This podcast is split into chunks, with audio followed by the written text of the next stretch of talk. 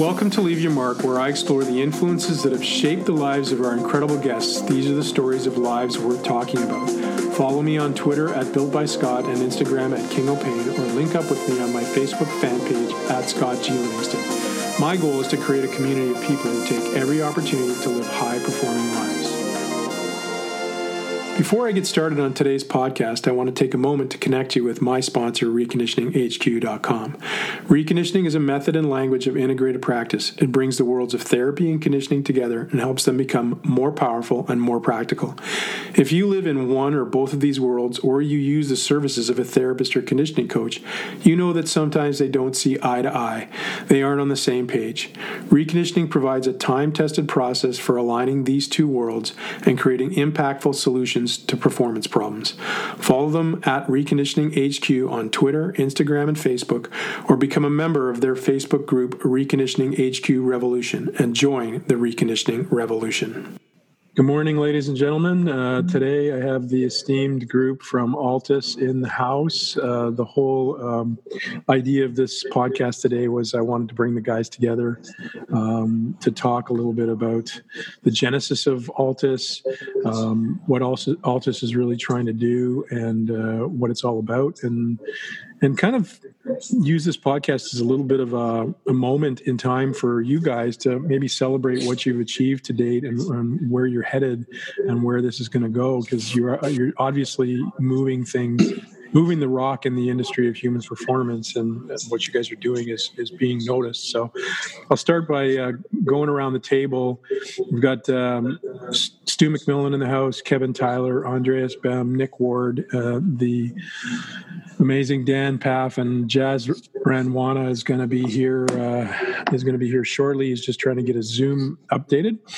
Um, I'm going to defer to Stu immediately, just to tell us uh, the audience a little bit about the genesis of Altus. What what is Altus? Where did it come from, and how did it come to be? Uh, thank you, Scotty. Thanks for having us on. Um, pleasure to be back again. This is uh, it's become I'm becoming a regular here, so it's uh, it's been fun, man. Um, so it, it, I guess it started back in 08 with our founder John Godina, who uh, was coming, I guess 04, I guess. So he was coming to the end of his own competitive career as a thrower and was starting to think about what he wanted to do post career and kind of looking around the world, especially in the US, he saw a bit of a gap in you know, elite throws education, as well as um, you know he wanted to transition into being a coach himself. So he started this uh, company called the World Throw Center, uh, leading up to the 2008 games, I believe. I think maybe he started that in 06 or 07. And um, you know, with with the with the objective there of um, educating throws coaches across the U.S., as well as coaching a few elite throwers himself when he started when he retired. So from 08 to 12, that's what John was doing, and I know that he's his vision, his long-term vision for the World Throw Center was actually to open up into the other event groups uh, across track and field. So in uh, 2011, 2012, just coming to the end of the London Games, he started to have conversations with various people uh, in the profession. Uh, myself being one, Andreas being one, Dan being another, and uh, that sort of was the you know the the genesis of the world, what became the World Athletics Center, which uh, started in the I guess the the spring of 2013. And I think actually Andreas was officially on board prior to myself. Uh, Dan and myself, I think, came on board about the same time in March or April of 2013. And uh, Andreas, I don't know if you want to kick off because I think you actually had conversations with John prior to that, and then I'll, um, you know, I'll come back in and, and, and uh, give my side of it. Yeah, correct, Stu. So um, John actually, when I was at the University of Texas A&M, he came out um, and we helped uh, coach a group of Chinese athletes that he referred to us. And uh, so this is kind of how a dialogue started between him and I. And he came back out again to kind of recruit me. And I agreed to kind of join the World Athletic Center at that time. I think um, between 2000 end of 2012 and 2013 um, but said I would not officially join in, uh, unless I could complete my season uh, at my the current place that I was at, which just made the most sense. It was hard to to uproot everything mid-season and move um, to Phoenix.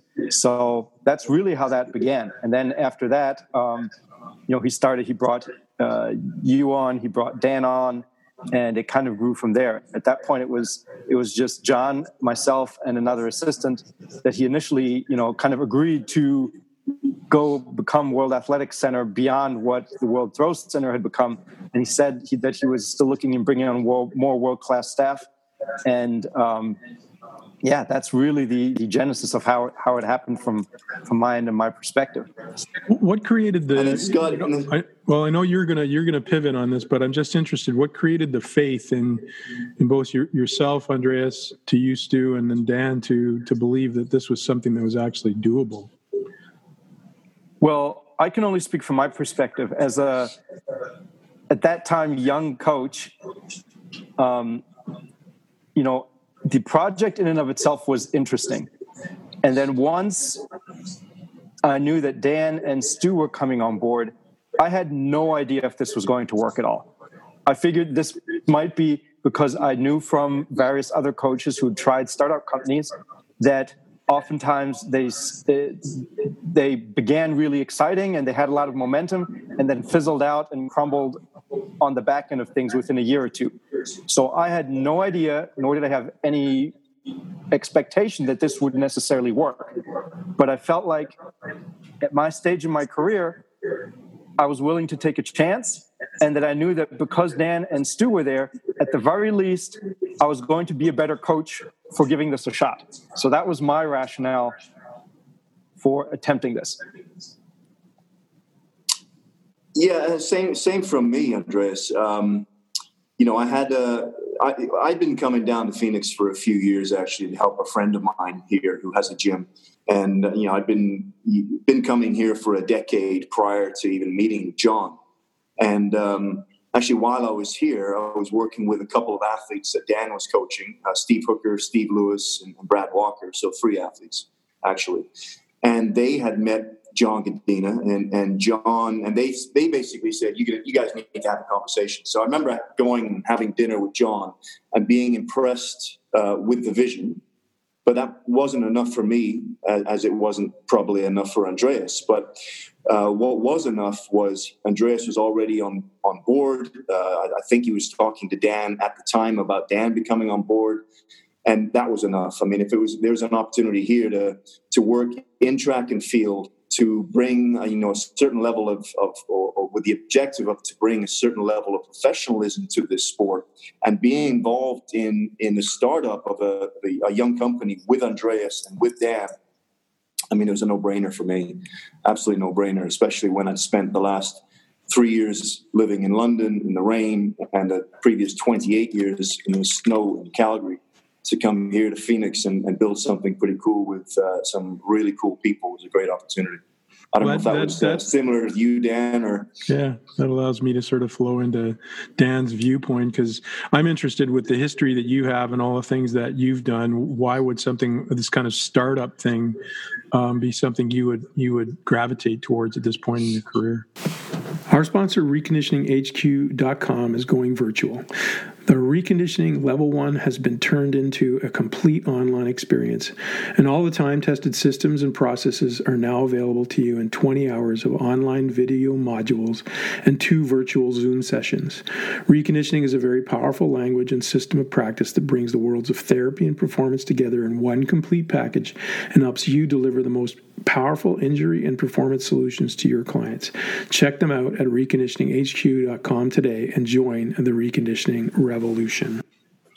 Well, when John initially approached me, I, I, knew John through Susie Powell. She was American record holder in the discus, and they were UCLA alums. And Susie said John was a good guy, and I knew John loosely through circuit, uh, but I knew his dad, Bill, a lot better through coaching education. And so, a few calls, uh, like Stu said, we just finished four years of hell in the UK with the uh, quad leading into the Olympics here. So I was pretty burnt out. John said, Let's meet. I said, John, I just need six months to regroup and uh, reorganize. And I've got a little cushion, and, you know, call me in six months. Well, he just kept calling. So eventually I flew out and took a meeting and. Um, know, I was impressed with the vision, like Stu said. You know, it was an educational uh, vision, uh, not only for coaches but for athletes and performance staff. And I've been in a lot of startups, like Andrea said. I've seen failure. And one of the attractive things was John wasn't locking himself into overhead. I think a lot of startups get killed because financially they just get too deep, too fast, too early. And so John had relationships uh, Verstegen and AP at the time, now Exos. And he had a relationship at a community college there to use facilities. So I thought, revenue stream, it made sense with the lack of overhead. So that was kind of the start. But uh, I, I was super hesitant, primarily because I was super burnt out from four years. I liked to um, Stu your your statement to me a few weeks back where you said, you know, I'll just started out as a track and field or athletics training facility that had ex- ex- education as a sidebar. Now it's an educational business model that has track and field as a sidebar, so to speak. But um, all all sort of concepts aside, when when does it start to shift into there, there's a there's a shift between World Athletics Center and then you guys decide to call it Altus, and then there's also this formal belief system around educating and mentorship. What where, what genesis genesis that or created that the education? I think I think that really started with uh, with Kevin's uh, introduction to the company in. Um, well, the middle of 2015 or late, later in 2015. Is that right, Kevin? Is that about when you came on board? Uh, yeah, August, yeah. August 2015. So it's um, you know we we had a vision. We didn't really know how to how to how to execute on the vision. To be honest with you, we had a, we had a bit of a runway that John had put together with a relationship that he had with a club in China. That was sort of you know we knew we had a couple years to try to figure things out. Um, and you know, like any like most startups, we're just kind of flying by the seat of our pants a little bit, uh, trying different things. Um, you know, the, the, the one thing that we started right from day one was the apprentice coach program. So we knew that education was a big part of what we were doing, and we based that program on you know our own history, all of our histories on this call with Dan and how we sort of learned from Dan. So I remember in you know in 1994 and 95 when I was introduced to Dan and going down there and being one of literally hundreds every year that made the pilgrimage down to Austin or um, Louisiana or where, wherever Dan was at the time. And I essentially just attached myself to Dan's hip over the course of a day, just following him around coaching. And at the end of the day, we just, you know, retired back to his his office. Actually, he would go for a little bit of a jog. I'd be in his office going through all of his files and reading. He'd come back to the office and we'd have a chat about you know whether it be what was going on on the track on the day or whether it was something I was reading about. You know, once once or twice a week, we might even go out for dinner and, and, and, and you know continue those conversations. And that was the genesis of the acp the apprentice coach program you know an interactive sort of all encompassing opportunity for coaches to see what really happens at the you know the, the coal face of the sport. And so we knew that that was important to us but we really didn't know how to take it further than that. And that was um, you know that was my limitations as as uh, you know at the time the performance director uh, it was it was you know some of John's limitations as the CEO at the time. We didn't really know how to expand upon that, so we started looking outside of who we had, you know, within a staff, and then you know Kevin and, and myself and uh, and Dan had all sort of worked together in the UK, and uh, we kept in touch and, and, in contact over the you know over the few years that we've been back in the US and I knew that Kevin maybe this might be an opportunity for Kevin. So we, John and I, reached out to Kevin, and he came on board, like I said, in the middle to late of 2015, and and and brought a lot of structure to what our objectives were going forward. So I don't know if that's an opportunity for you to sort of uh, take over there, Kevin. Yeah, Kev, I'd really like to hear and help and sort of unpack this a little bit with all the guys is there's there's a general sort of uh, I would call it attitude in the industry of not sharing your secrets, not sharing your principal methods, and you guys have kind of created a a circumstance where you openly train athletes, you bring people down to observe what you do at the highest levels, and then you expose them to that and you share with them. Where does that come from that you you believe in that that methodology and that one it would be something that you could create into a, a marketable and and um, sellable commodity to a degree, but also in in the the center of that being that you you would share your trade secrets, so to speak. So, kind of really curious about that. Uh, to be honest, I think probably most of it comes from Dan.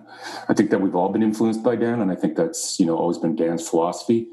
I think we also you know you know either through our experiences with him or other mentors that you know we really value the people in our sport that were not only good coaches but also you know shared their expertise with coaches and didn't hold anything back. And i think we're all kind of the belief that there's no real secrets um, so um, it's you know it's how you put it together it's how you deliver it. And we really wanted to be that catalyst that could help share information.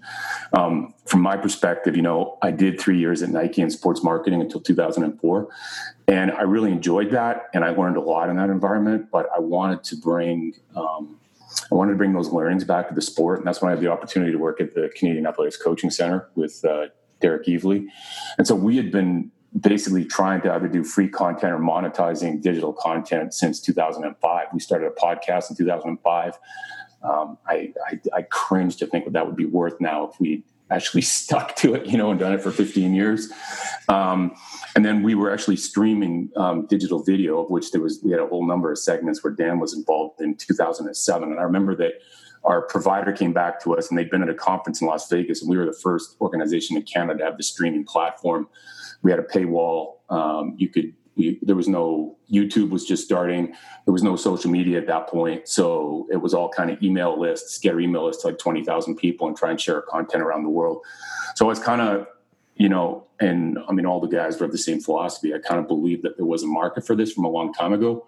When we went into the UK, um, I was largely recruited because what we had done on that front, and they they were really at the point where they were taking a big chunk of legacy money basically 35 million pounds from the loss of the 2005 World Championships in London and investing in coach development in the lead up to London. So we had a big budget and we didn't have to worry about revenue and we could just play with whatever we wanted. And, uh, you know, I was fortunate to work with really smart guys and everyone on this, pretty much everyone on this call. Tom Crick, who's the head coach at Aspire right now, and Richard Weeder, who's the head of performance, performance director at Loughborough University and the three of us and a big team were able to do a lot of things. So we were able to kind of like what Stu would call, you know, like A/B test, you know, different products and see what was working, grow a big following. So, um, you know, when I, when these guys started at Altus, I went to Oklahoma and I started doing. Coach Van Audingen wanted to do education with the high school coaches, so we started doing education. And I think the reason I ended up at Altus was because I invited both Stu and Dan to come. Um, and present at the university, we started capturing the football coaches, and they were the football coaches were particularly taken with what Dan and Stu had to say through their presentation. So when they approached me, or when John started talking to me about this opportunity, I kind of already knew that hey, there's people out there that are interested in this, and there's people out there that are interested in this beyond track and field. And um, you know, we've always talked about from our perspective, what can we do to basically create an environment where we can support the athletes. Like we're not nearly where we want to be. You know, we want to be able to generate revenue to the point where we're able to change how the sport's delivered. And while we've made some great inroads on the education side, I don't think we've necessarily done that on the athlete side yet. So we still have a ways to go on our mission. Mm-hmm. What um, what have been sort of your learnings in creating this? in, terms of what you envisioned it to be and what it has become what have been some surprises along that pathway and what have been some disappointments along that pathway of, of creating this and I, I open that up to everybody so Matrix Fitness is one of the largest commercial fitness brands in the world and one of the fastest growing in the industry. Their equipment and programs are used by athletes and coaches at all levels globally. COVID 19 has changed and will change so many things. During these uncertain times, Matrix's team of engineers have quickly put together its free home workout app and youth at home workout programs. With its launch just a couple of weeks ago, they now have first responders, pro athletes, and average folks using the guide to help them with their daily movement. This is a great example of how Matrix strives to be the best fitness company in the world to serve people and communities is their goal. You can download their free app and see additional resources at Matrix Total solutionsupport.com that is https www.matrixfitnesssolutionsupport.com yeah i'll just shortly i mean it's it's it's very much a collegial approach. We all talk about it. We talk all the time about everything that we're doing. Uh, everyone's open minded about uh, you know different approaches. We'll try things, and um, you know it's like you know it's been a very iterative process. You know we'll try things, we'll modify it, we'll try it again, we'll modify it. And like Stu said, they started the ACP already, and it was tremendously successful. And you know in the last few years, it's even more so. So I'll leave it to the others to to pick off now. I'll go, go back to the, the, the the man who everybody's pointed to sort of as the founding father of this approach, Dan. Like, what when you look at this now and you look back at the start of it, um, what what's your reaction inside you? Like, are you are you I don't I excuse the word proud, but are you proud of where it's gotten to in the sense that now you've gone from you being a sole proprietor of uh, of providing this information to people who wanted to come and hang with you to something that is far far reaching and more more expansive? Uh, how do how do you look upon this now, and what have been your learnings coming out of it? Well. Uh, uh, obviously, proud of the guys that are involved in the project. Uh, I think I think most guys, if you think about it, you're at the bar having a beer, everybody has a dream.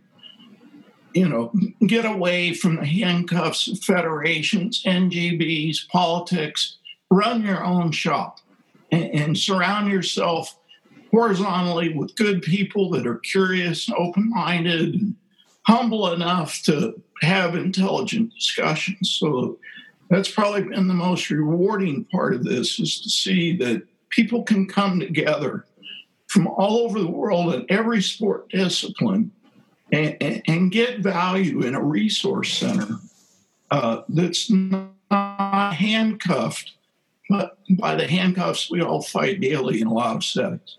Mm-hmm. Any other thoughts about that from the guys in general, like uh, Andreas or Stu or Jas, Nick, want to come in here and your feelings about where this has gotten to and what what you've learned from it? I think you know the the ACP is such a great um, example, Scotty, of of what both Dan and, and Kevin were talking about there. I, I remember, and I'm sure Andreas and, and Dan also remember the very first ACP, and there was five coaches. We didn't we had no idea if this was gonna gonna go we we charged I think uh, four hundred and fifty dollars for a coach to come and spend a week with us, and essentially they just you know just watch us train over the course of the day, and we you know we'd, we'd have lunch and sit out by the pool you know around a couple of tables and just have a conversation for forty five minutes, and that was it. That was the ACP. There was there was no um, no presentations, no guests. There's very little structure to it and you know we iterated upon that. And we just, essentially what we're trying to do is just get better at everything that we do every time we do it. So you know it's and that's that's still the case with the acp i think every acp we do is better than the one that that preceded it because you know we take this um, you know this learning um, very very seriously not just the learning the learnings of athletes whom we coach but learnings of us as coaches and us as an organization. How can we continue to learn and grow and expand and and and and help the community in in ways in which just wasn't available to us when we were younger coaches coming up? So it's you know we continue that that's those those things continue to be a big part of the conversations that we have you know almost daily when we're when we're actually get to, when we have the opportunity to get together in the building. Um, a little bit less so now, but it's um, you know just that iterative approach of trying to improve upon us as all individual coaches as well as us as an organization to try to meet the demands of of like we said you know what wasn't available to us as younger coaches well, I think one of the foundations of why some people don't want to share is because they don't want to have to actually stand up to the scrutiny of uh, people coming and looking at what they do and asking them questions about it. So, how has answering questions about what you do helped you grow? I would start. I'm going to start with Andreas on this one, and then if there's any other comments on it. But you, you know, having to stand and and actually coach and have somebody looking over your shoulder and then asking you why do you do that. Um, that I think for some coaches is an intimidating concept. And how have you overcome that or not? Well, it's definitely almost like having an internal audit every every six weeks or so when we host an ACP. And it's gotten even more diverse simply by the fact that initially it started out mainly being track and field coaches, and as it evolved, um, you know, more coaches from different realms started attending these events. So obviously, the questions, the viewpoints, and the perspectives started diversifying quite a bit, which um, you know is super interesting from our standpoint because again, like we welcome the scrutiny and the questions simply because we know that it forces us to reevaluate what we're doing and it might the question might come from a completely different lens than what we're used to and force us to think outside of the kind of narrow box that all coaches tend to kind of operate in to a certain extent. So, sure, it's all obviously a little intimidating if you have some high level professionals watching you from the sideline and then asking questions as they go along. But like I said, at the end of the day, you're helping them grow and they're helping you kind of evolve your thought and practice as you go along.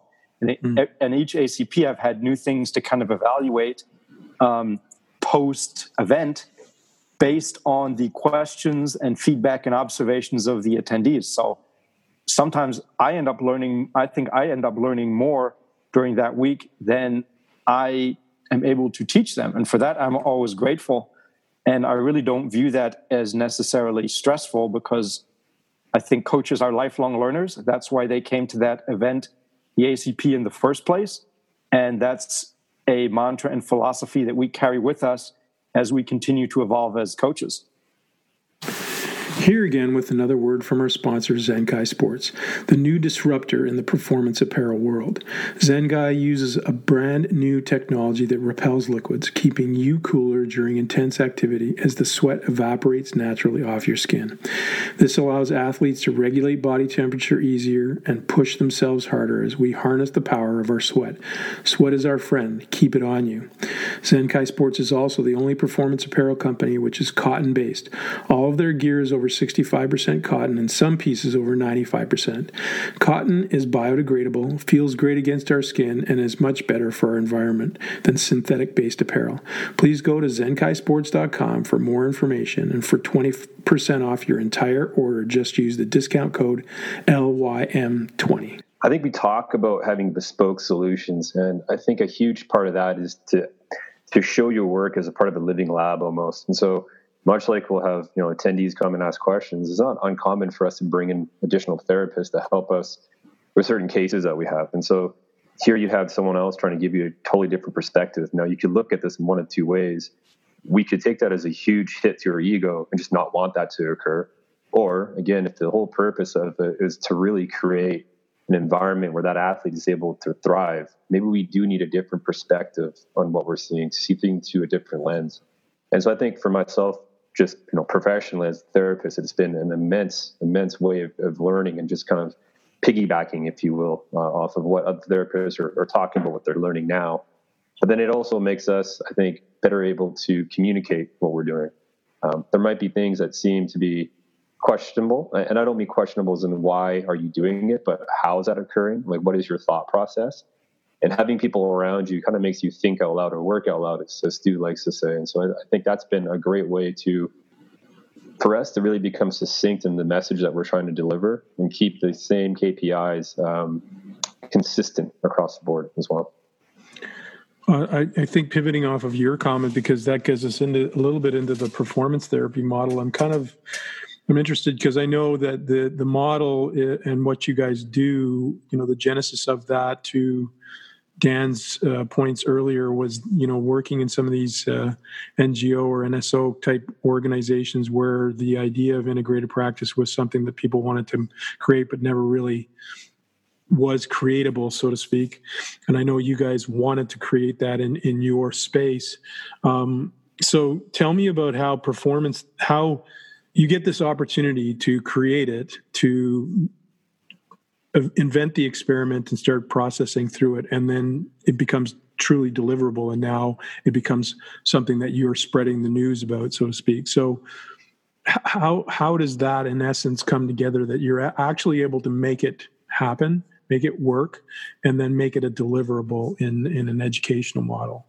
Um, thoughts from Stu, and then maybe I'd like to come back to Jas because I like the fact that you um, that you have a lot of a deep uh, involvement in that now.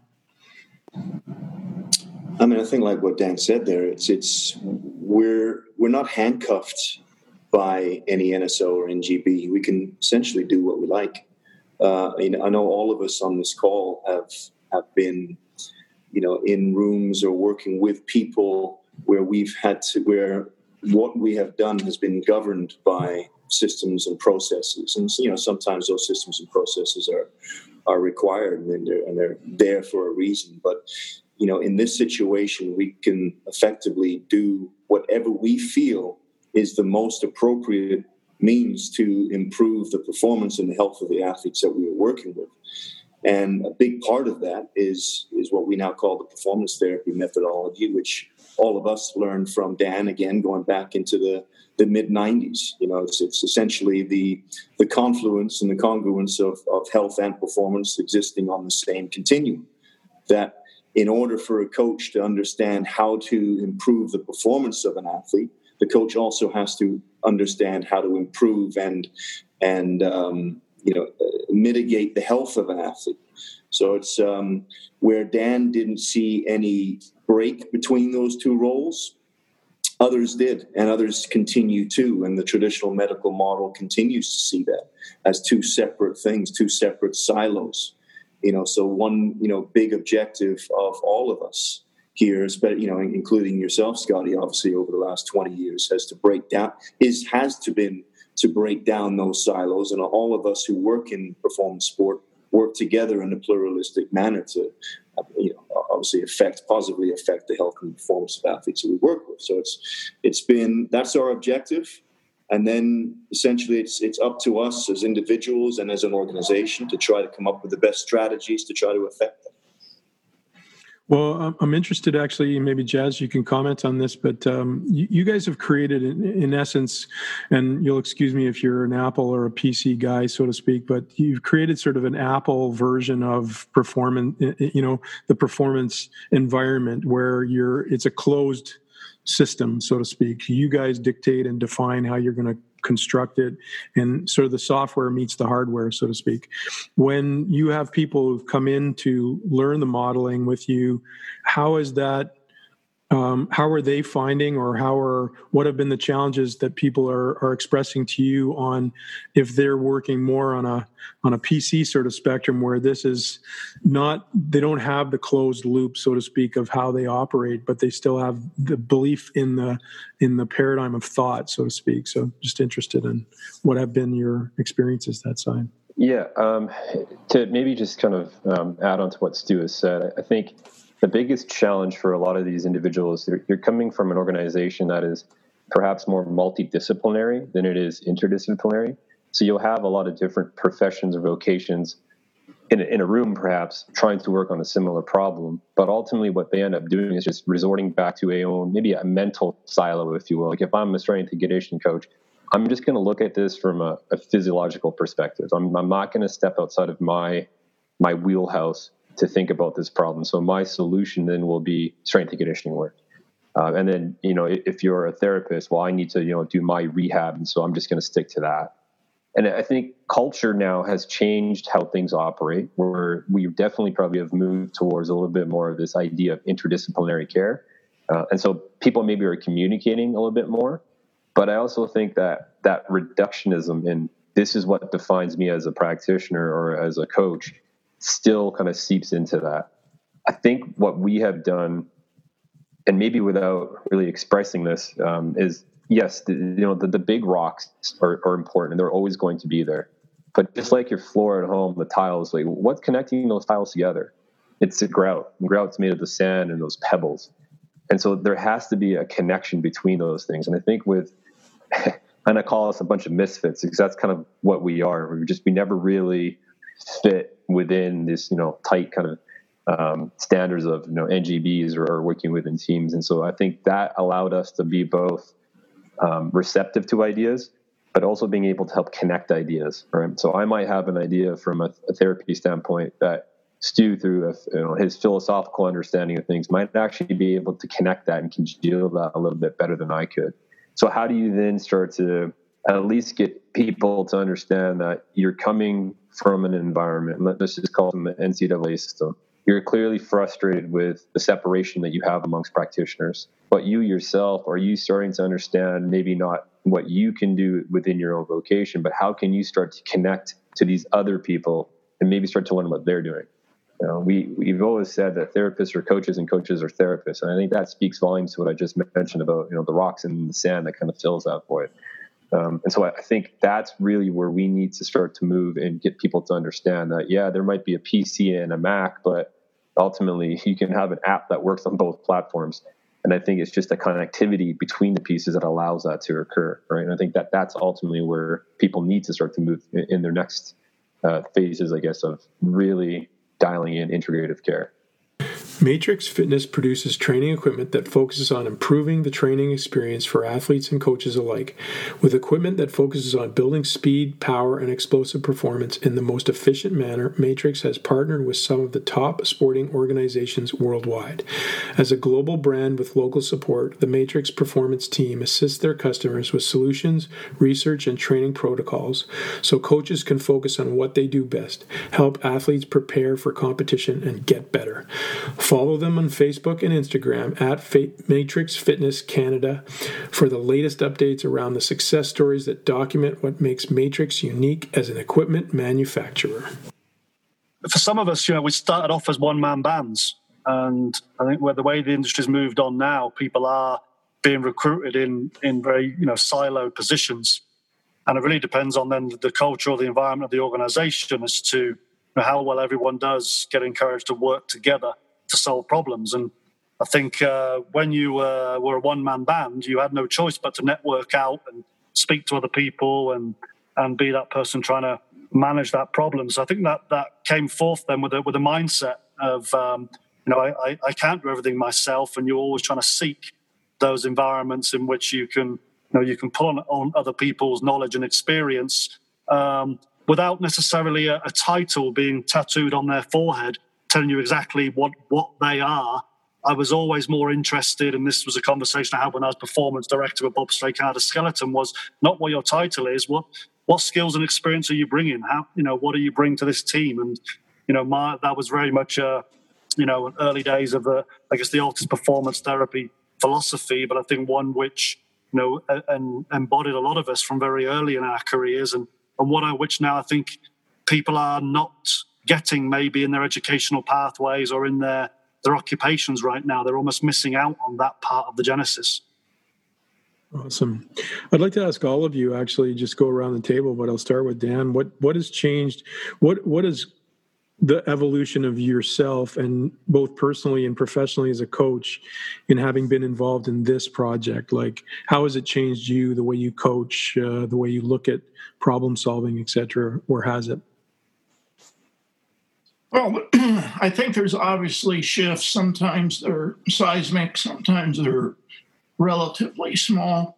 Uh, I think anytime you incubate yourself in a healthy environment with diverse, layered, and nuanced people, you're going to change. But a lot of times these are nudges rather than transformations. So I don't think any of my big rocks have uh, totally changed, but how I shift those big rocks or the perspective I look at them has probably shifted.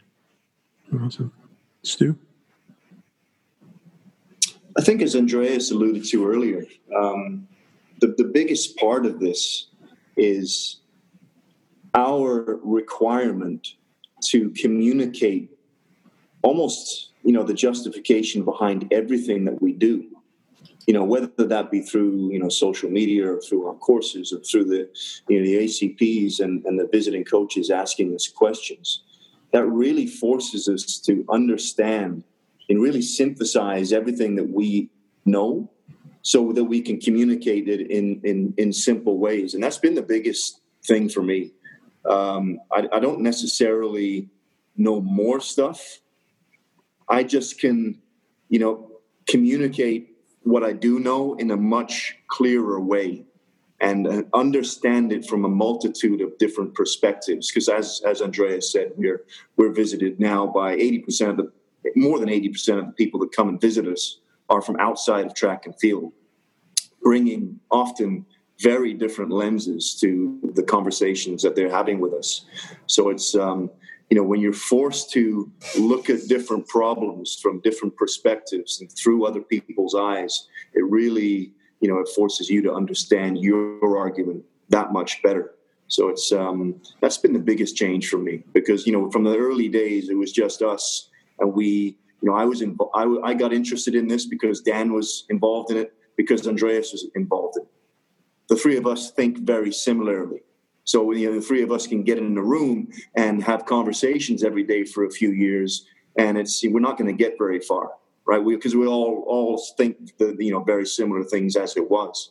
But the more that we opened up, you know, the more honest that we were with what we were doing, the more authentic that we were able to show what we were doing on a daily basis. The more we got that back from our community, and then the more that we were forced to you know uh, be critical of our own methods. So that's that's been the biggest thing for me is opening you know and expanding our own community outside of the four walls in which we exist and, and, and therefore being forced to understand our own thoughts better. Kevin how, how have you uh, sort of adapted or evolved through this the, the delivery of this thing? Um, well i mean i would reiterate what the guys have said so far. Um, but those aren't the only variables that that are influencing your methodology and how you're delivering your programs. I mean, uh, for instance, being Canadian and training in certain environments versus being in Britain, then all of a sudden you're in Arizona and you can pretty much do anything you want any day of the week. So all year. So how does that influence your program and how do you adapt? Um, the notion that the athletes that we're getting in here are, you know, not only international, but a large number of them are from the NCAA.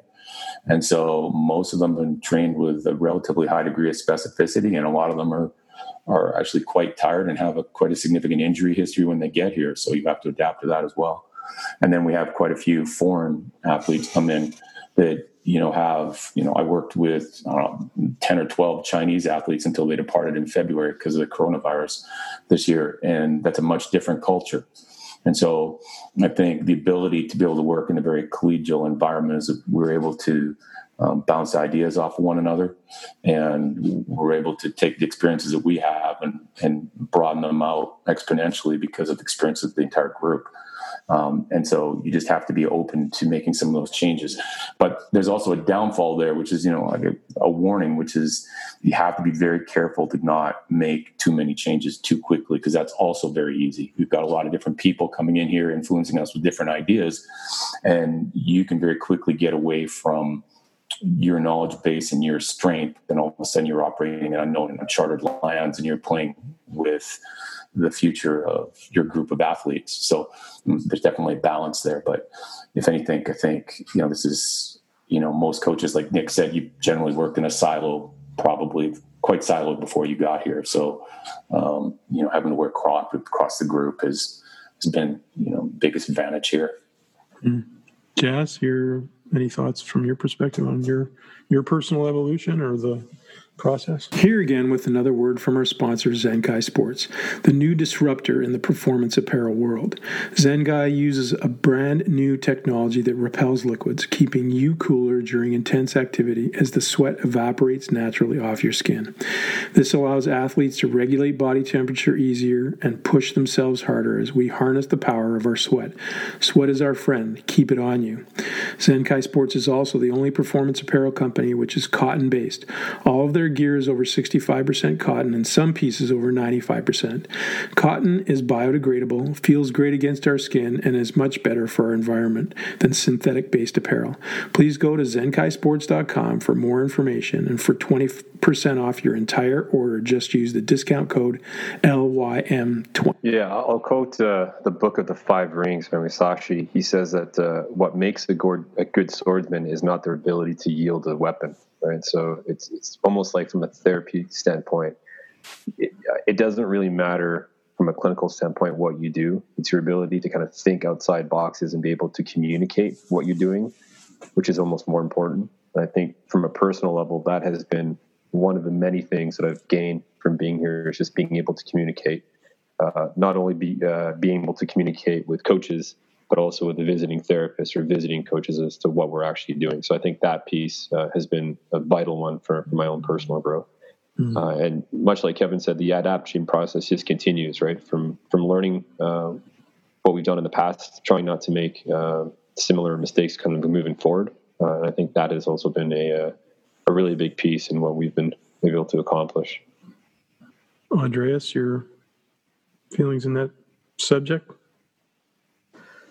So, from my standpoint, I feel like it, um, you know, for me, the freedom that we have here in terms of coaching is, you know, very unique and very underappreciated to a certain extent. I think, especially from the outside. Like most coaches have to work within a set system, have to work and collaborate with other coaches, which we obviously do here as well in terms of the collaboration part but actually having the freedom to go about continuing to um, you know, your coaching practice whilst colleagues, the safety net, and colleagues to bounce ideas off of is immeasurable in any evolution of a coach. And I feel like I've benefited a lot from that. And that's obviously something that is still continuing and going on as we go along. I mean, other areas I personally have grown a lot is this is my first foray into being part of a team that is trying to run a standalone business. So, you know, that's something I did not come in with a lot of experience with. I'd seen a college program grow from scratch to become a powerhouse, but I'd never been part of running a business. So, that's something that I'm still kind of learning and growing from. And some of the lessons I'm probably going to take from that may not even be fully formed or apparent yet. And I'd say the third one for me, uh, in spite of what Stu might say, even though I call the pyramidalis, the pyramids or the inguinal line iguanas. Uh, I have learned, Jas is just shaking his head. I have learned uh, a lot in the realm of performance therapy, even if it may not be in the application, but in the theoretical realm and much deeper understanding as to how it connects to training and needs to connect to you know training processes for you know holistic athlete development. So I think those are three separate and yet still kind of integrated you know areas that I've grown with certainly a lot more lessons to come that will become apparent down the line. Nick, you're kind of the not the odd man out, but you're up in Tahoe as the the representative of Altis in in sort of a splinter center, so to speak. What is what is kind of the mission that you're expressing, and how are you how have you evolved in being a part of this this group, so to speak?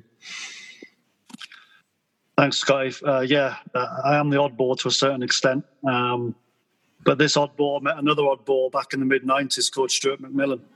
And uh, we kind of hit it off and, um, you know, learning vicariously about Dan Pfaff through through that period. And, you know, after I left Canada, I went back to the UK, you know, um, this kind of, you know, uh, co joined approach, I guess, that you were know interested in in how the therapy works, not just the training of the athlete, you know their well being, um, and um, you know working more as inter- interdisciplinary. And there used to be a, a, a an accreditation title in the British Association of Sport and Exercise Sciences, once called the interdisciplinary sports scientist.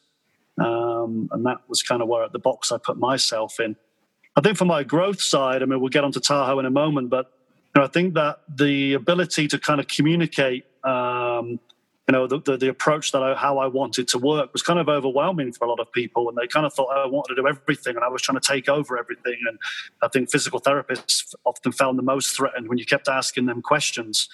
And that was the very early genesis, I think, of just trying to learn out loud. Look, I don't know everything. Having that humility to accept I don't know everything. And, and, and I, I, feel for a lot of the younger coaches right now who I don't think are given room to be that way. They have to know everything now, they have to have the answer now, um, rather than realizing sometimes to get to the answer, you have to make mistakes. And to be in an organization where, where it, mistakes can be tolerated uh, as long as they were thought through. Um, is is really exciting. You know, the the no fear barrier is so high, but you but it's hard. You have to take some really key feedback, and you know, having just spent a week with Stuart uh, as well, you know, feedback sometimes hard to take, but it's all about helping you reach reach higher levels. So on a personal level, I think I got I've got a much I've, I developed a much better approach as to how to um, uh, work with those people who are in their siloed areas, not come over as a threat. Find out that we can try and work together. So I had to kind of be more questioning and asking about their environment, um, seek to understand before being understood. And the project at Tahoe um, was not just about uh, providing a performance program, it really was embedding in with their, their orthopedic processes, their physical therapy processes, and working within a community of you know high level recreational people who would go and do their recreational sports at a very high level and would get hurt. But also the the athletic approach with uh, US ski and snowboard as well um, to bring in the Altis performance therapy approach. And what really helped with that very early on was education. Very early on, I had the foundation course at my disposal that I was able to sort of get some of the staff here engaged with.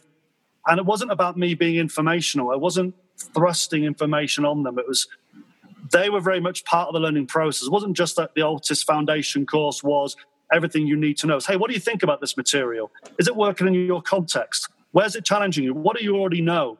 Um, tell me what, what you think should be different about it. Um, really putting my vulnerability out there right now is that I don't understand your environment as a physical therapist in an insurance pay world because I've come from this professional kind of sport world uh, as well. And I've also come from the UK.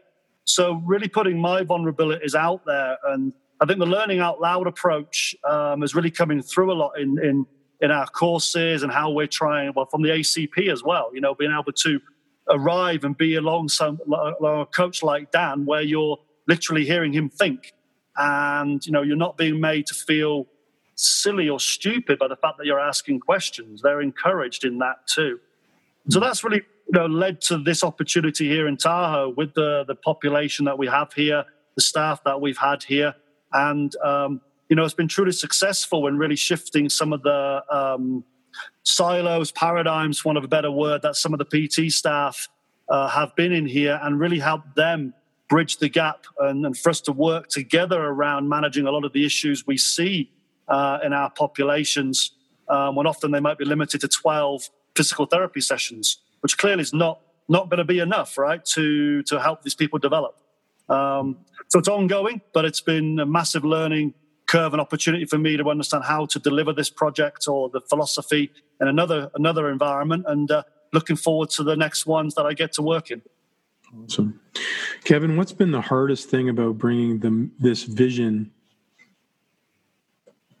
to to to to life? Like what you guys wanted it to be. What was the hardest thing of making that happen? Yeah. Do you want me to be really transparent? Yeah. Um, I mean, basically, I came in as education director, um, working cooperatively with everybody here. I think within eight months, John made me president because we had over 100 athletes and we had no infrastructure in place. And in that period, um, we probably lost $200,000 in uncollected fees. And between that point in the spring of 16 and the end of the summer in 2017, we were uh, $800,000 in debt. So that's when the company reorganized. And, you know, so, you know, I still think about this because like we're virtually on the verge of paying all the debt off right now. But I think about not only did we venture on like almost an impossible task, which is to try and, you know, create careers for ourselves and create a, you know, a performance training environment that could influence athletes and coaches. But now we've got to do it with almost a million dollars in debt. So, you know, when you ask me what the hardest part has been, our last three years has literally been focused on managing this. And we were on we were on pace to have our best financial year um, in history this year. And then obviously we're hit by COVID and um, we directly lost six hundred thousand dollars because of the COVID virus.